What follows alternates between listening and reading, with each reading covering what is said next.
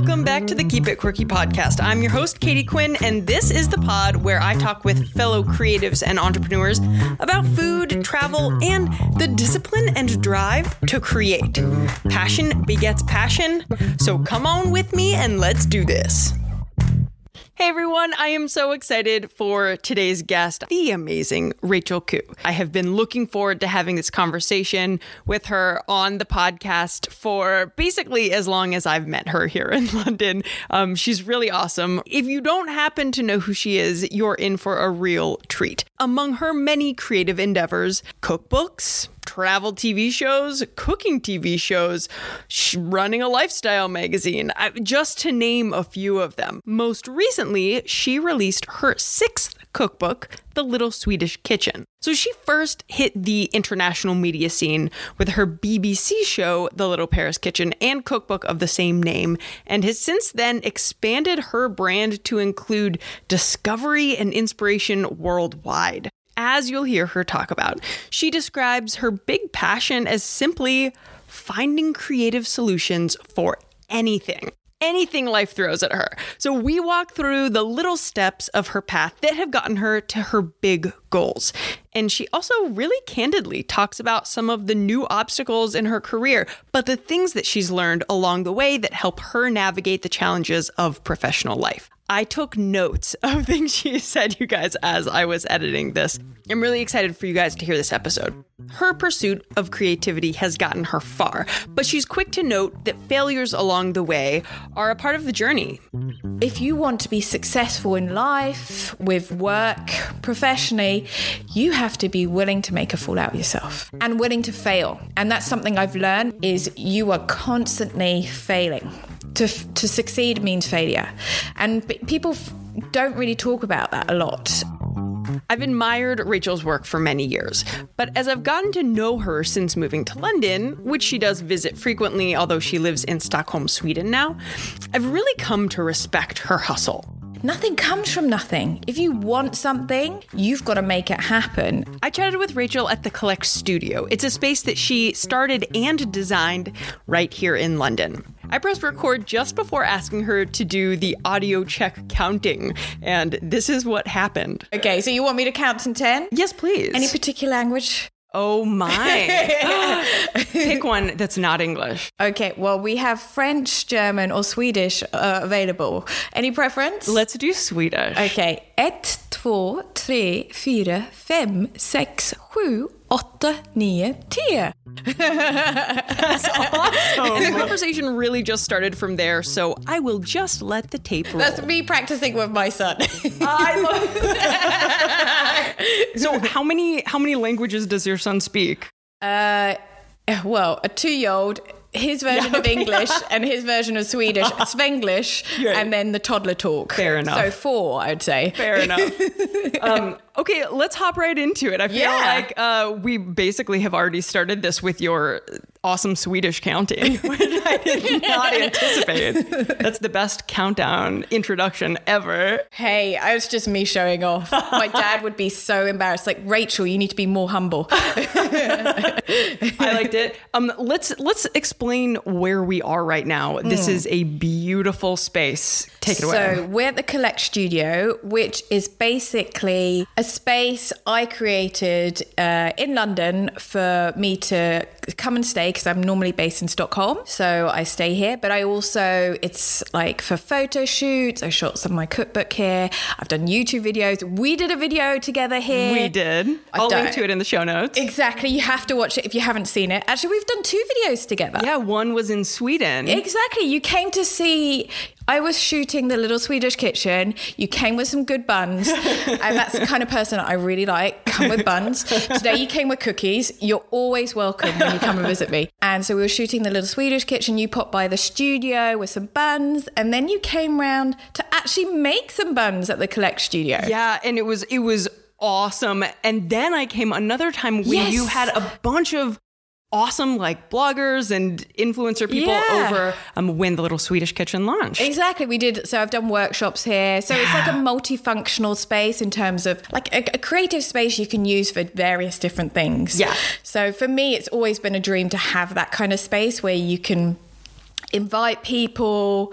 I mean, this week I did a dinner with like some women I follow on Instagram. I, I'm such a geek. So I follow people on Instagram and then I'm like, oh, I really admire what you do. Do you want to come round for dinner? and it doesn't always work, but sometimes people do. Well, it's amazing. And because that way you take it offline and you make it an in-person connection. Yeah, and that's something I've always tried to do. I I love social media. Well, I have a love-hate relationship with Don't it. we all? Yeah. Yeah. So, um, but I love the way that it can introduce you to some something or someone or some place that you might not be familiar to.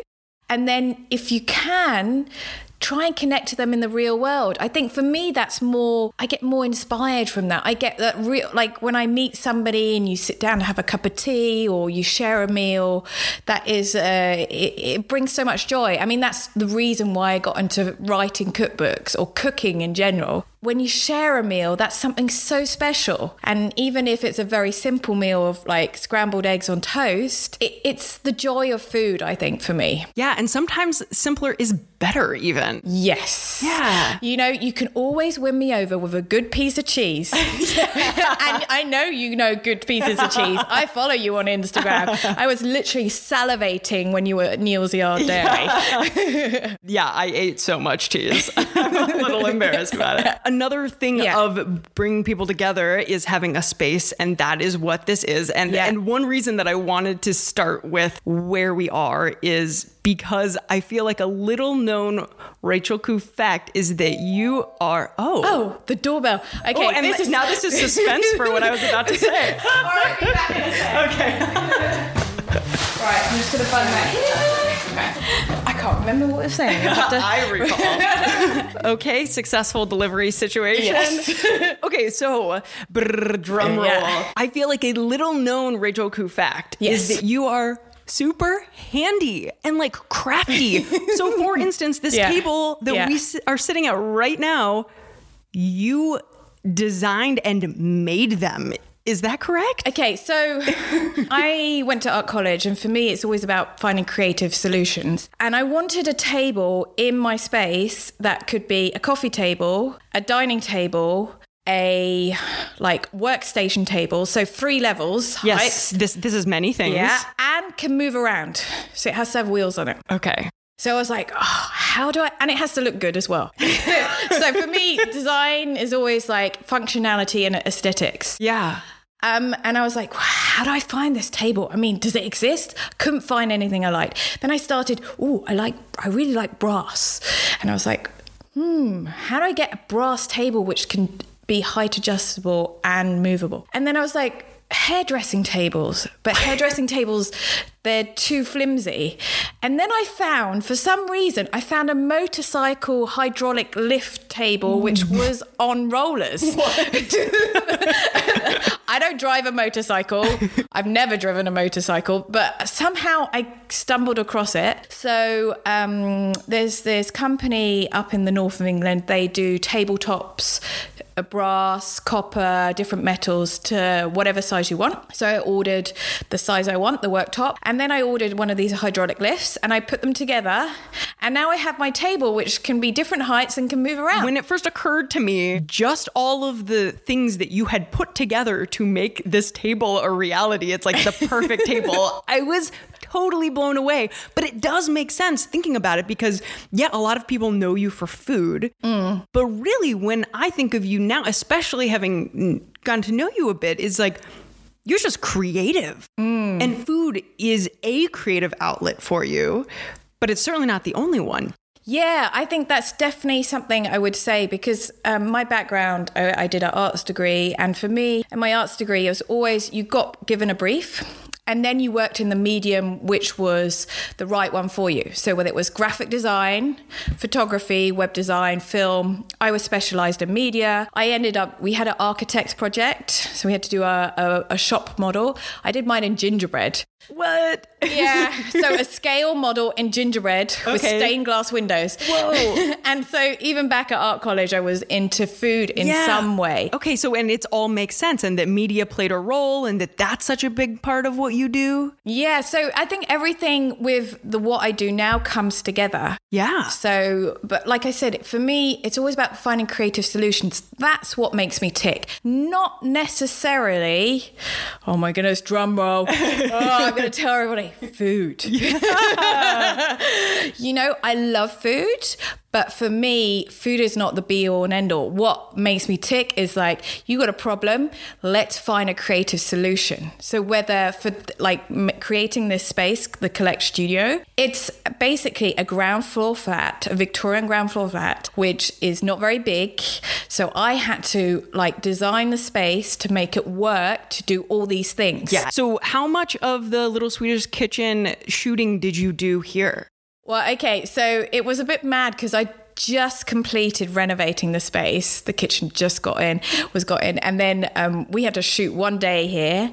And on the same day, there was a problem with the the drainage. So I had four really burly guys running around with pipes and trying to unblock the drain, and there was like some explosive noises.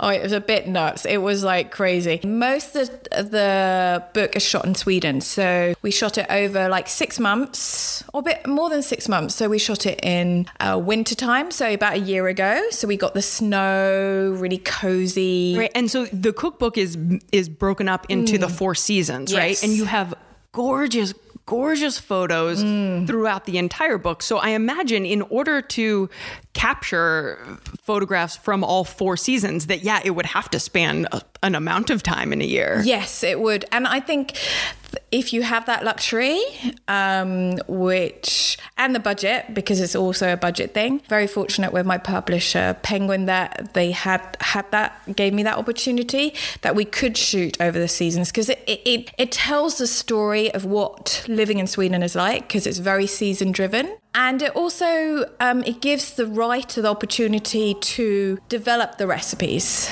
and to shoot ingredients in season um, and not have the stress of trying to shoot it all in a week. Mm-hmm. you know so i really enjoy that process. When you write a cookbook a lot of it is like on your own in a kitchen testing writing developing. Very solitary thing. Yeah i'm a loner so boring. yeah. And then what I love is like you go to the shoot and you've got like I work with David Loftus, fantastic photographer. We've worked together like for many years now. Um, and then Frankie Unsworth, who is a food stylist, also has a cookbook out now. Very beautiful. Oh, cool. Yeah. She's good. And our mutual friend Izzy Hozak has been doing yes. like some. She's been assisting her on some shoots. Yeah, exactly. Which is super awesome. Yeah. So it's a small world. It is a small world. It is. I, I love that. Do you? Do you love yeah, that? I do love that. But it also means you have to be nice to everyone. Amen. Ain't that the truth? Yeah. So let's talk about community really quickly. Yeah. Who do you think of as your community, or when you seek community, what does that mean for you? It's an odd one because obviously you've got the social media, the online community, and you know, I've realized like my following on social media is such a mixed bag because I do cookbooks, I do TV shows, I do different style TV shows. So I kind of do my own, which is like travel, cookery, discovery, and then the last couple years, I've been doing some Zumbo's Just Desserts, which is a total different ball game. I'm like this glamorous 50s um, uh, judge. You're, you know. a, you're a hottie. You're a hottie. I'm like, well, it takes an hour and a half of hair and makeup. so, you know, I'm like, when the we just filmed season two, and I think that'll be airing I don't know when, later on this year. And it's filmed in Australia. Yeah, in Sydney, yeah, okay, in this yeah. crazy studio. Um, and I will I will post a few back behind the stage like scenes, and uh, and people will realize, yeah, it's not me just doing hair and makeup, which is what I normally do on my own TV shows. It's like, right, get the brush, five minutes, uh, bit lippy. Oh, do I need to brush my hair? Uh, yeah, maybe. Wait, really? Even for, for, your BBC shows, I you do, my own your hair own hair and makeup because there's no budget.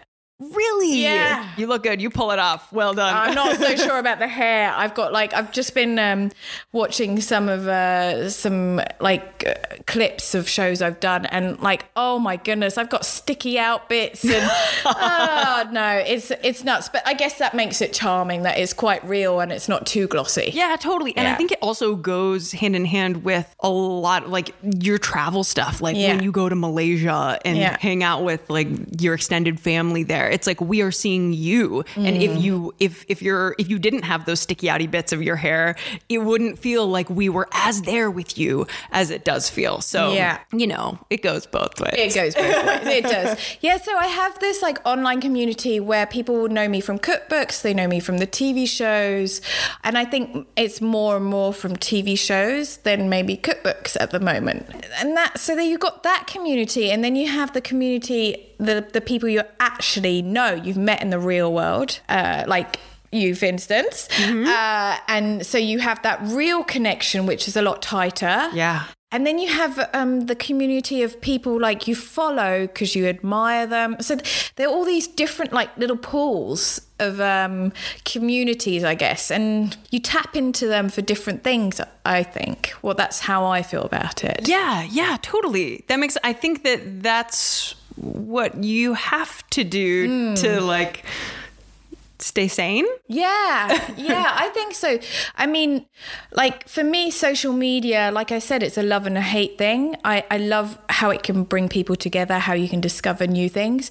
But also for me, it's uh, also like sometimes you just the obligation of like, oh, I should be doing this, I should be posting, or like, what, you know, and it's like, yeah, do I really need to do that? And I've become more and more like, oh, I can't be bothered. I'm not going to. Which, uh, like, some people might notice. And I'm like, oh, you know, I, and I'm very, like, I don't post about my private life because I just want it to be private, you know, and also because I'm straight lazy. I, I, I, like, I, I always admire people, like, who, like, right, I'm going to put my family out there. I'm going to put all, you know, and like, they, they put everything out there. And I'm like, you, it's just, you make yourself so vulnerable. Yeah, I think it's tricky. It's almost like a mudslide because you start to do it and then you do it more, but then you just you can't ever do it enough. Mm. Like even when you're sleeping, then what are you supposed to like get up in the middle of the night and be like, "Hey, I'm sleeping. Bye." Like there's there's there's never an end point to any of it. Yeah. Right? It's yeah, I can understand that.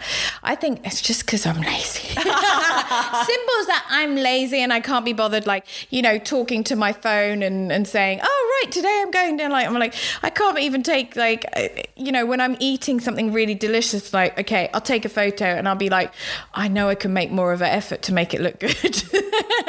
That's hilarious. I do not think of you as lazy. In fact, let this let this lead us into another thought, which is that the more I've learned about your path, the more I have realized how much work has gone into so much of it. Like you didn't fall into, yes, sure, things happen once a ball gets rolling, but you have worked so immensely hard to get to where you are. So you mentioned before you went to art school um, for university, and then like, when you moved to Paris, which is, I think, where still probably a lot of uh-huh. people think of you as like that was kind of your big break, Yeah. right? You went with like you you paid your way there you nannied you you worked really really hard you put yourself through culinary school yeah. that kind of drive and that kind of like scrappiness is is incredible and it has led to the successes that have followed it Yeah. so no i would not think of you as lazy rachel but i understand i understand where you're going with the social media thing Yeah. but so so let's rewind and mm. can you put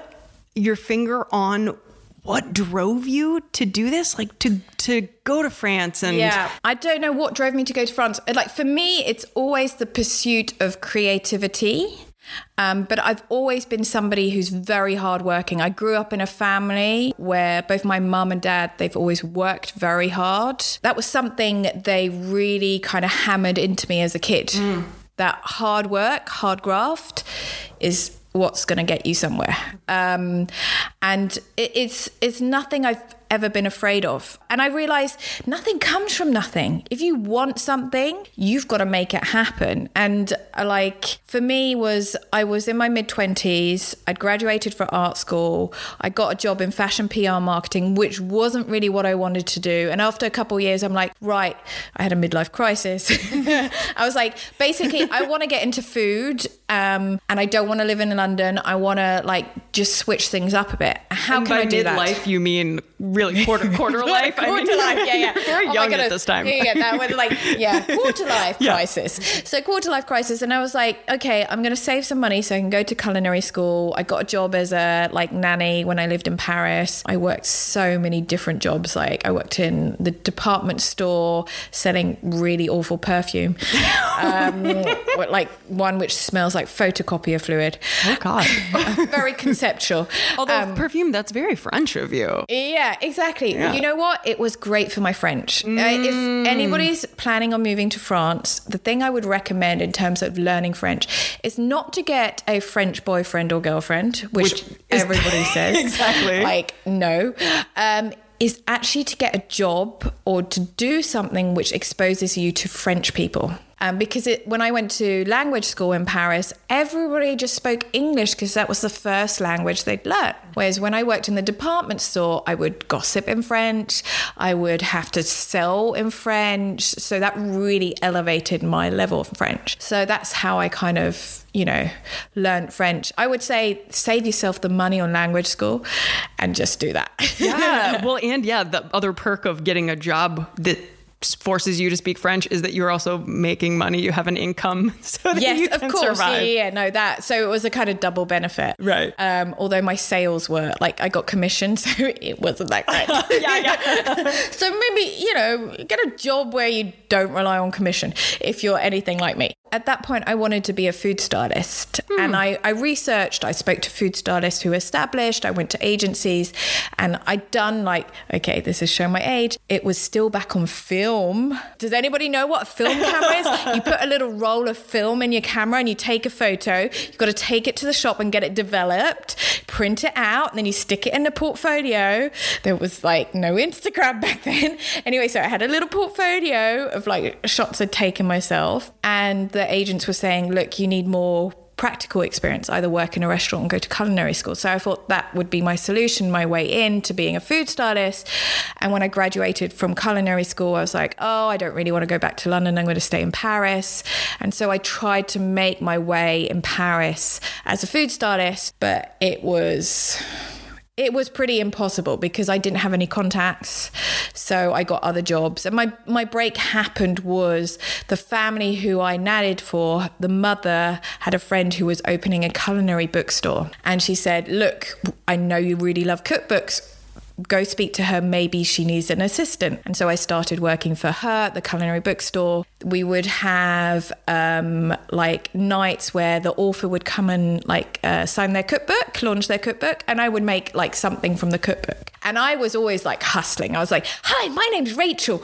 Um, I love your cookbook. Do you need any help for anything? Like, here's my here my details. Here's my card." Da, da, da. And I met an, uh, a food writer, an American food writer based in Paris, and he wrote cookbooks. And he asked me to test recipes on his and I finally wrote a couple of recipes his edited editor liked what I did and they offered me a cookbook Was, deal was this David Lebovitz? no no this was uh, Marc Grossman Okay. yeah, yeah. Marc Grossman, he has a few vegetarian cafes and juice bars in Paris. Oh, cool. Okay. So I, I actually worked at some of his vegetarian cafes as well. Okay. So at the same time, so I was obviously writing, testing, develop, uh, developing recipes, but I also was like hustling, doing my own thing. So I would do culinary classes at the bookstore. It only had a table and it had a tiny kitchen out back. So if you wanted to do a workshop, you'd have to come up with a concept that people could do without actually cooking. A cookery class where you don't cook. okay. Hey, that goes back to your thing of like creative solutions. You had to think outside the box. Yeah. And so back then in Paris, I'm talking 10 years ago, nobody heard of a cupcake. Uh, cupcake, uh, what is that? Cupcake. Sorry to the French people and horrified French accent. So I did, did these classes called Pimp My Cupcake. Well, fun. So people would come and they'd create these crazy kind of cupcake creations. I'd give them a little recipe card and show them how you make cupcakes. And it was just a really fun evening. I did a bento box class, I did an English tea time. So I'd come up with all these fun concepts of culinary classes, which also got me a consulting job for Volkswagen in Germany. Random. Yeah. But it's because I put myself out there and I was doing stuff. How much of, of the steps that you've done have been based on intuition or gut? So for me, it's like um, you. The way I do my goals and stuff like that um, is like you have this big master plan. So. Uh, my master plan, my biggest goal when I was living in Paris is one day I want to write my own cookbook. And I was like, well, how do I get there? So you work your way backwards. Well, to write a cookbook is I need experience. I need to have contacts. How do I get those contacts? You've got to put yourself in the right place. How do I meet that? You know, so you you work your way and those little steps equate to big steps. Yeah, because now here we are. You've written six, cookbooks. yeah. Yeah. So I've written six cookbooks. So I always think little steps get you to that big goal. Hmm. And even if that big goal doesn't work, so I'm still struggling. I say, like people say, oh, she's struggling. Yeah, right. blah, blah, blah. Well, look, I, I still pitch like 50, I'd say 80% of the projects I pitch are turned down. What? 80% like that because I put out a lot of ideas. Like for instance, I wanted to do a TV show about exploring small multifunctional spaces and being inspired by that and creating my own space which is the Khoollect Studio. Yes. I pitched that. I pitched that to TV channels. Did not work. TV's a hard one anyway. So I was like, well, look, I still want to do this project, but I need to find funding. Mm-hmm. So the way I looked at it then, I was like, right, okay, well, how can I get this sponsored? So I created Khoollect and I used Khoollect's platform to entice brands to sponsor the space. So smart. So, like, we would write a post about how we're doing, what we're creating. At the end of it, we did videos, we did uh, photos, we put a press pack together. So the brands would have assets they could use. So that's how I got the project sponsored. Right. And but in order to know that that would be a good avenue, you needed to have enough familiarity with the industry to know where you could be of use. Like Yeah, well, that's also a bit. Uh, my marketing PR background comes into you know play there because that's and- what you were doing in London Yes. before you moved to Paris. Exactly, Right. and then having a sales, a sense for sales. okay, yeah, I think when you work for yourself, you are always selling. Yeah, That is what we're doing. We're selling something. yeah. Whether it's an idea or whether it's a recipe or whether it's a product, we're always selling something. Yeah, I get a little exhausted about that sometimes. Do Mm. you? Does that? Or are you just like, no, it's a part of the gig. I'm doing Of it. course, you get exhausted. Yeah, okay, good. I It's just wanna make sure. Absolutely normal to get exhausted. you know, but it, it, it, and that's where it's important to take time off Yeah. and to recuperate and to have like downtime. I in August, so my cookbook came out in July, and I was just so exhausted in August. I would drop my son off at nursery. Oh, don't tell my husband this. And then I would get back into bed and I would just watch Netflix for a couple hours. And I was Yes. like, and I needed like that week of not doing anything or the like I still answered emails and doing the bare minimum where I could just like, you know what? I can't my brain can't handle this. I've just like pushed this book out and, it's like oh, writing yeah. a book is a bit like a baby, right? I mean, Yeah. it takes. It, it took like a year to Yes. write. Yeah, Yeah, yeah. Yeah. Okay. So so let's go back to the Okay, cookbook for a second. yeah. So it's kind of like your Swedish recipes. Yes. And uh, so it's so I think all my cookbooks, it's always inspired by something. So the little Paris kitchen, people think, oh, it's French food, but it's my version of French food and what I experienced in Paris. Um, the same thing about now living in Sweden. I've lived there for three years. It's what I experienced in Sweden and the food I've experienced because I don't know everything about Swedish food. You know, um, I know Magnus Nilsson. Yeah, you you worked with him. Yeah, well, I I staged for two You weeks. staged for- I scrubbed his restaurant toilet. But like here's here's another example of like of your hustle, Yeah. Rachel. Seriously, because this is after you are famous, basically, and you have sold cookbooks and had TV shows, and you went and staged. Totally. I mean, so I went to stage for him in 2012. So it was after the Little Paris Kitchen came out on BBC and the TV, uh, the cookbook, and it was a whirlwind. And I was like, you know what? I'm gonna go work at a restaurant in the north of Sweden.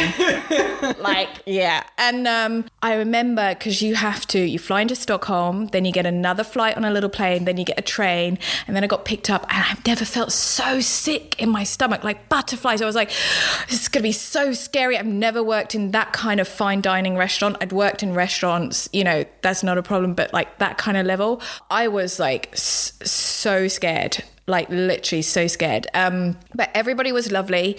Even when I totally messed up one of the canapes, like I had to make these tartlets, these blood tartlets, and they stuck in the tin, and like. Oh, it was horrific. I wanted the the like this ground to swallow me up, and, and Magnus just looked at me, and he's like, "Right, next dish," and I was just like, "Oh, I'm gonna, I'm gonna die. I'm gonna die." Um, yeah. So, um, but for me, it was like, you know what? I've got two weeks in my life where I can do this. Why not? Like going to work at Fäviken, this restaurant, for me was something so out of my world and out my comfort zone that I thought I just need to do it. And and uh, like uh, doing something outside your comfort zone is very hard to do mm-hmm. because it takes so much. Like it's scary, and you it's like t- like you got to make a fool out yourself. You know, Just accept it. yeah, exactly. And Yeah. I think if you want to be successful in life, with work, professionally, you have to be willing to make a fool out of yourself and willing to fail. And that's something I've learned is you are constantly failing. To to succeed means failure.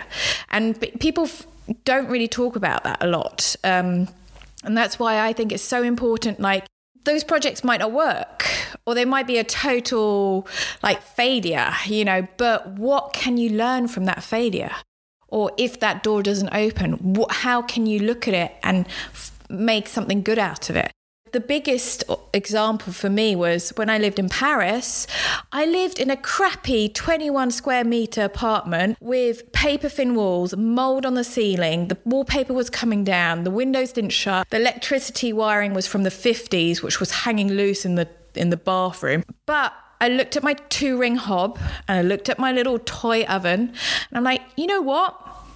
I don't have money. I don't have money to open a restaurant. I don't have money to kit out this kitchen into amazing space, but I will make it work to write this cookbook, The Little Paris Kitchen. And then, but that was your angle too. You made it work for you. Yeah. And then I thought, well, look, I need to test recipes and I need to get some money to cover the ingredients cost. So I, I'll do a table for two. And so this was pre Instagram. So I had a mailing list, I had Facebook, and I had people just like uh, reply to my email. They want to come this day for lunch, da da da da. And that's how I did it. And then when I was writing the cookbook, I thought, well, this would make a good TV show. Well, I felt it would make a good TV show. So I was like, how do I make a TV show? Oh, I've got to meet some production companies. And then I went round production companies in London saying, hey, my name's Rachel. I do this, blah, blah, blah. What do you think? Some of them said, well, this was like when I was just about to turn 30. Uh, how old are you? or I think we need to part you up with another guy. Uh, an older man, particularly, had to be older man. Oh, gosh. Um, or maybe we should rebrand the show Queen of Tarts. So, but for me, it was really important to stick to my gut. Gut is going to be the buzzword for 2019. Yeah, as it should be. As it should be. I support that one. Yeah. so, and I found a production company who got what I was about and said, look, let's just do a little taster, like pilot. And we filmed that. And I went to the BBC. I made biscuits. And they commissioned a series. Now, it's not that easy, but it's like, you know what? If you have an idea, just go for it. And if it doesn't work the way you want it to work, like like when I wanted to pitch the uh, uh, interior small space sh- TV show, that didn't work out. So I thought, well, I'll do it a different way. You know, find a different angle. If it doesn't work one way, maybe it'll work another way. And if it's a complete complete failure, then you're like sit down for a moment and assess well, why didn't it work? Mm-hmm. and, what, and what can you learn from that? So the Khoollect studio so now it's just a studio but at one point i had five people working for me creating content. So it was a content full time full time. It was a content like a hub, like writing stories. It was kind of a, a, magazine. And I, I really wanted to create lots of interesting content about pe- creative people. And I just couldn't make it work financially. And I was on the sales, I was out hustling brands, like trying to get brand partnerships. And um, unfortunately, it didn't work out. And I was like, right, it's not working how I want to. I'm going to have to switch my idea of like having this content platform and just make it into a creative studio. But what I learned from doing all those sales pitches to brands, now this is something I, re- uh, well, one of the things I learned is like, not everybody knows you. so it's like you ring up some PR director and I'm like, hi, I'm Rachel Khoo. And they're like, Rachel who? um, so always be humble, always like say, look, explain who you are, but also having the guts to do cold calling, mm. you know, and pitch things. And that came in handy for when I was pitching partnerships for my cookbook because I wanted to partner up with brands yeah. to do a really cool workshop. Yeah, which I did. Which you did. Yeah. So yeah, just having that approach to like being open to finding inspiration wherever you can. And yeah. that was the tagline for Khoollect's inspiration everywhere, you know, in the small things as well as the big things. Like people with like traveling and these big idols, but your inspiration can come from like an old guy you meet down the street who's been making, I don't know, shoes for 50 years or something like that and he tells you a story or whatever and i think it's like seeking that information from wherever and where whenever you can. Yeah. And not expecting something big and grand always. It can be the small things. Did you do you have people who you look to who that you would look to almost as like a guiding light or a north star or like inspiration or like this person I want to be like this person even though you were kind of the first of doing what you did, which might make it challenging, you can't necessarily follow in someone's footsteps. But was there that person for you that you kind of looked to? Like, because I, I remember when I kind of first made it big with the little Paris kitchen, I used to get asked a lot, you know, who were like my food writing or my chef heroes. And, um, I would always say my first was my mum and my grandma because of their work ethic they had. And then now at the moment, like um, I try and take my inspiration from so many areas, like for instance, Seth Godin. I always think you just have to be a sponge. So one of the reasons that I bring up the question of like who do you look to for inspiration and who do you, you know, who, you know, is someone whose footsteps you would like to do is because I think you are that for a lot of people. And I actually have some friends who you are that for. And so I actually asked them to um, oh put some questions together. Put some questions but together. Look, another good example yeah. for me be like I follow you on Instagram, and for me, I love your energy and I love the way, like this week, you were like, right, I'm going to do a newsletter. I've done this video. I'm doing this podcast. And I'm like, my goodness, this woman is putting out all this content. How does she do it? You know, so. Uh, like I said, it can be anyone and anywhere, and like absorbing that energy from somebody, it's great. Mm, yeah, know? like so, feeding on other exactly. people. Exactly, yeah, and yeah. I always think it helps. You know, try and surround yourself with people who will elevate you, will push you. So I do have a few yeah. questions for you for via some friends. All right. My friend Julie, she, so she's another YouTuber. She's based in Toronto. Okay, I've she's, been to Toronto once. Hey, hey. Yeah. Um, she's fantastic. Let me let me play this for you. Hi, Rachel. I am such a huge, huge fan. I've been watching your videos for years, and I have so many questions. So here we go. So when you first started out as a Brit cooking French food and creating French food videos, did you ever feel like an imposter? And what was the reception from the audience? I know for myself, whenever I cook something that is not from my country of origin, I get a lot of flack from the audience. And I'm wondering what your experience was like. So when I first started, I mean, the typical is like, oh, the English, they can only make roast beef, roast beef. Um, so it would always help when I had them round for dinner in my tiny kitchen and I cook food. Uh, but it was funny because like the Little Paris kitchen was translated into French and um, I had to do press in France for it. They loved La Petite Anglaise, the little English lady. Oh. And so I, I, would speak French and um, ouais, ouais, moi je parle comme ça. Uh, ouais, pas très uh, anglaise. Mais so when I when I speak French, I don't have a very strong English accent. But when I was doing these interviews, I realized, um, oui, je parle un peu comme ça, oh. avec un accent anglais. They preferred that. really? Like, because I was like a savvy saleswoman. I was like, I put on a little English accent when I speak French, and then uh, it helped with the book sales. Yeah, yeah, yeah. but I'd say, in general, look, just because you're not from that country doesn't mean you can't cook somebody else's food. And it's your interpretation. I mean, I've done the same with Swedish food. I cook Japanese sometimes, but I say Japanese, it's my version of Japanese. It's never going to be like your Japanese grandma, you know? So we live in a multicultural global society and everybody should be able to cook anybody's food. God, I know it can get a bit political. We just want to cook delicious food. Yeah. And if we mix up the ingredients, or like I say in my Swedish cookbook, if you don't have like knäckebröd, Swedish crackers, then use like toasted sourdough. Yes. And like that is keeping it quirky, right? Because it's yeah. like, don't, yeah, just like lighten up a bit. Exactly. yeah.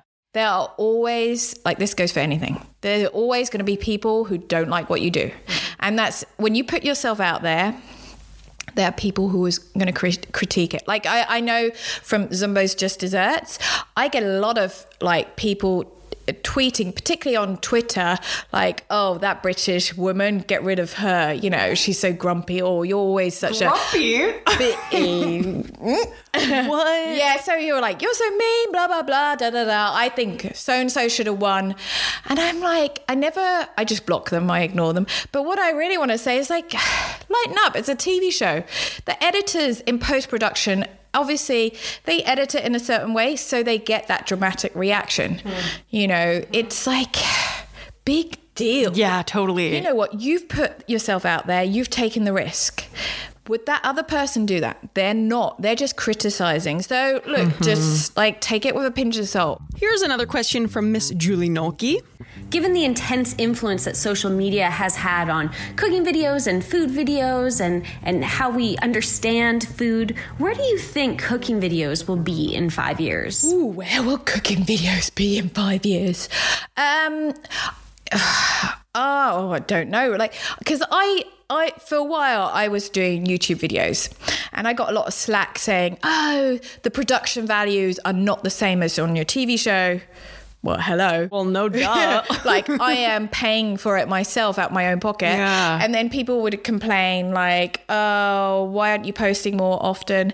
And I'm like, "Well, because I have no more money to pay the videographer." Mm-hmm. you know? So they're like um I think the videos will be like uh, the production levels have gone up dramatically, partly because of technology, technology yeah. and partly because people are just so tuned on. Like I, I look at your setup, like uh, when we film together, I'm like, blimey, and you edit it all yourself, and I'm like, oh my goodness, like you know, I, I'm really impressed with people who do it all themselves, and that is yeah hats off so i definitely see there's obviously going to be there's that trend of people being um, multi-talented in terms of they create the content they like present it they make it, they edit it, they sound whatever, they do everything, which I can't do. I um, so there's obviously that avenue, but then I think there's also a need for like just keeping it very real. Mm-hmm. Like, and that's why I think people like Instagram stories. Yeah, yeah. because it's just fun. It's like not highly edited. And that's what, you know, Instagram used to be right at the beginning. Everybody was just posting like really crappy pictures. Right. I know. Um, and there's that trend for more long content where it used to be very short content. So I don't know. I like, um, yeah, I'm always interested to see what's out there. Julie, well done. Thank you. Feeling Peckish is the name of her YouTube channel. You should all check it out. Um, okay, I'm gonna sh- switch gears. One one more question for you. Her name is Camila. She's Colombian, living in India right now. Oh, wow. Yeah, she she has this question for you. The audio is a little rough, so bear with her. Rachel's life from the very beginning has been marked by unlikely places and unlikely people coming together. A significant part of her life also happened in Germany and of course France, the country in which most of us got to meet her for the first time. The way from art school, marketing endeavors to pastry school and her TV and book careers, I guess I'd like to know uh, from all the places what has been the one or the two biggest learnings or takeaways Um, the one or two biggest lessons I've learned in life. Um, I think I mentioned it beforehand. Is expect failure. Uh, don't feel like it's going to stop you. Make that failure into an advantage, or make that disadvantage into advantage. Turn things on their head. So, like I said, I had a crappy kitchen in Paris. Sorry, am I allowed to say crappy? Yeah, you can say you can say merde. We'll do that instead. oh, my cuisine. Merde. no, it was a very minimalist kitchen in Paris. Um, Good way to frame it. yeah.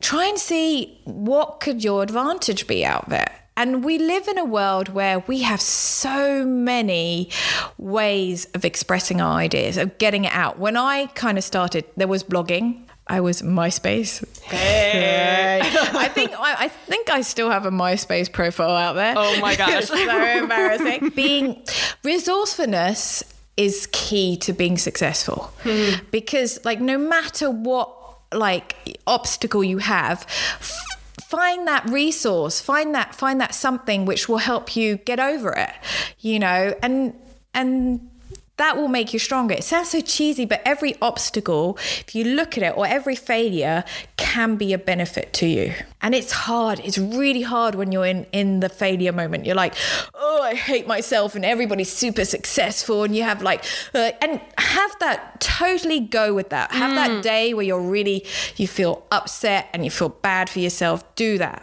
But then the following day is like, right, okay let's be let's look at it. Let's analyze it. Let's assess it mm-hmm. and and turn this into something good.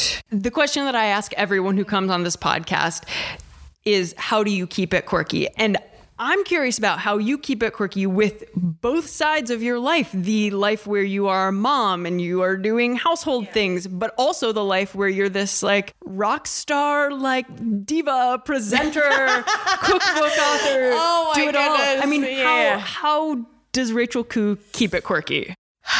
Yeah. Um, so something which I, I have to remind myself a lot because when you work on a big TV show like Zumbos, um, you are treated like royalty. Yeah. You know, yeah. Like for instance, I wanted a sausage roll the other day when I was working on Zumbos, and the runner said, "I know where the best sausage roll is from." And he went to Bourke Street Bakery. Anybody from S- Sydney will know Bourke Street Bakery, and he got me the sausage roll, and like I got that, and I was like, "I want a green juice from this place," and he fixed that for me too. So you know, so you like anything and everything. People were putting my shoes on, uh, partly because my skirts are so big I can't see my feet because I wear these 50s petticoats, but partly because yeah, that's you have a dresser, you know?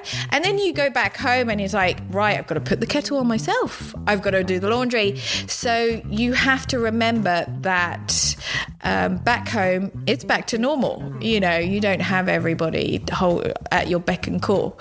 Um, and I think is taking taking those moments where you're on set and you have that luxury, enjoying those and remembering them, but then remembering that there's real life too. So it's that balance. And the Swedes have a word for that. It's called lagom. Um, and lagom is like when it's just right. And I think having balance in life, where you have a bit of excitement, but you have a bit of boredom, that's just right. I love that. Well, Rachel, it has felt just right having you on the podcast. Thank you so much for coming on. It's been such a pleasure. Pleasure as always. I do, I, I apologize for my waffling. I love your waffling. It's what makes a podcast a good podcast. Yeah, I don't know. Some people are probably speeding it up in some areas like, oh, God. We're like, haven't we heard that all before? Thank you so much, and uh, we'll see you soon. Thank you. Rachel, thank you so much. You guys don't forget to go get her cookbook, The Little Swedish Kitchen. It is beautiful. Her writing is amazing. The recipes are awesome. Do yourself a favor and get that. Um, and check her out on Instagram if you're not already one of her followers at Rachel Khooks. K H O O K S is the cooks of that. Thank you so much to everyone who has signed up for my e newsletter since I just recently launched it. The first newsletter is going to be in your inboxes on January 31st. If you haven't signed up yet, it's not too late. I'm putting the link in the show notes below. And as always, thank you to Funky Brian for the theme song you hear. And I will see you all right back here next week. In the meantime, don't forget to keep it quirky.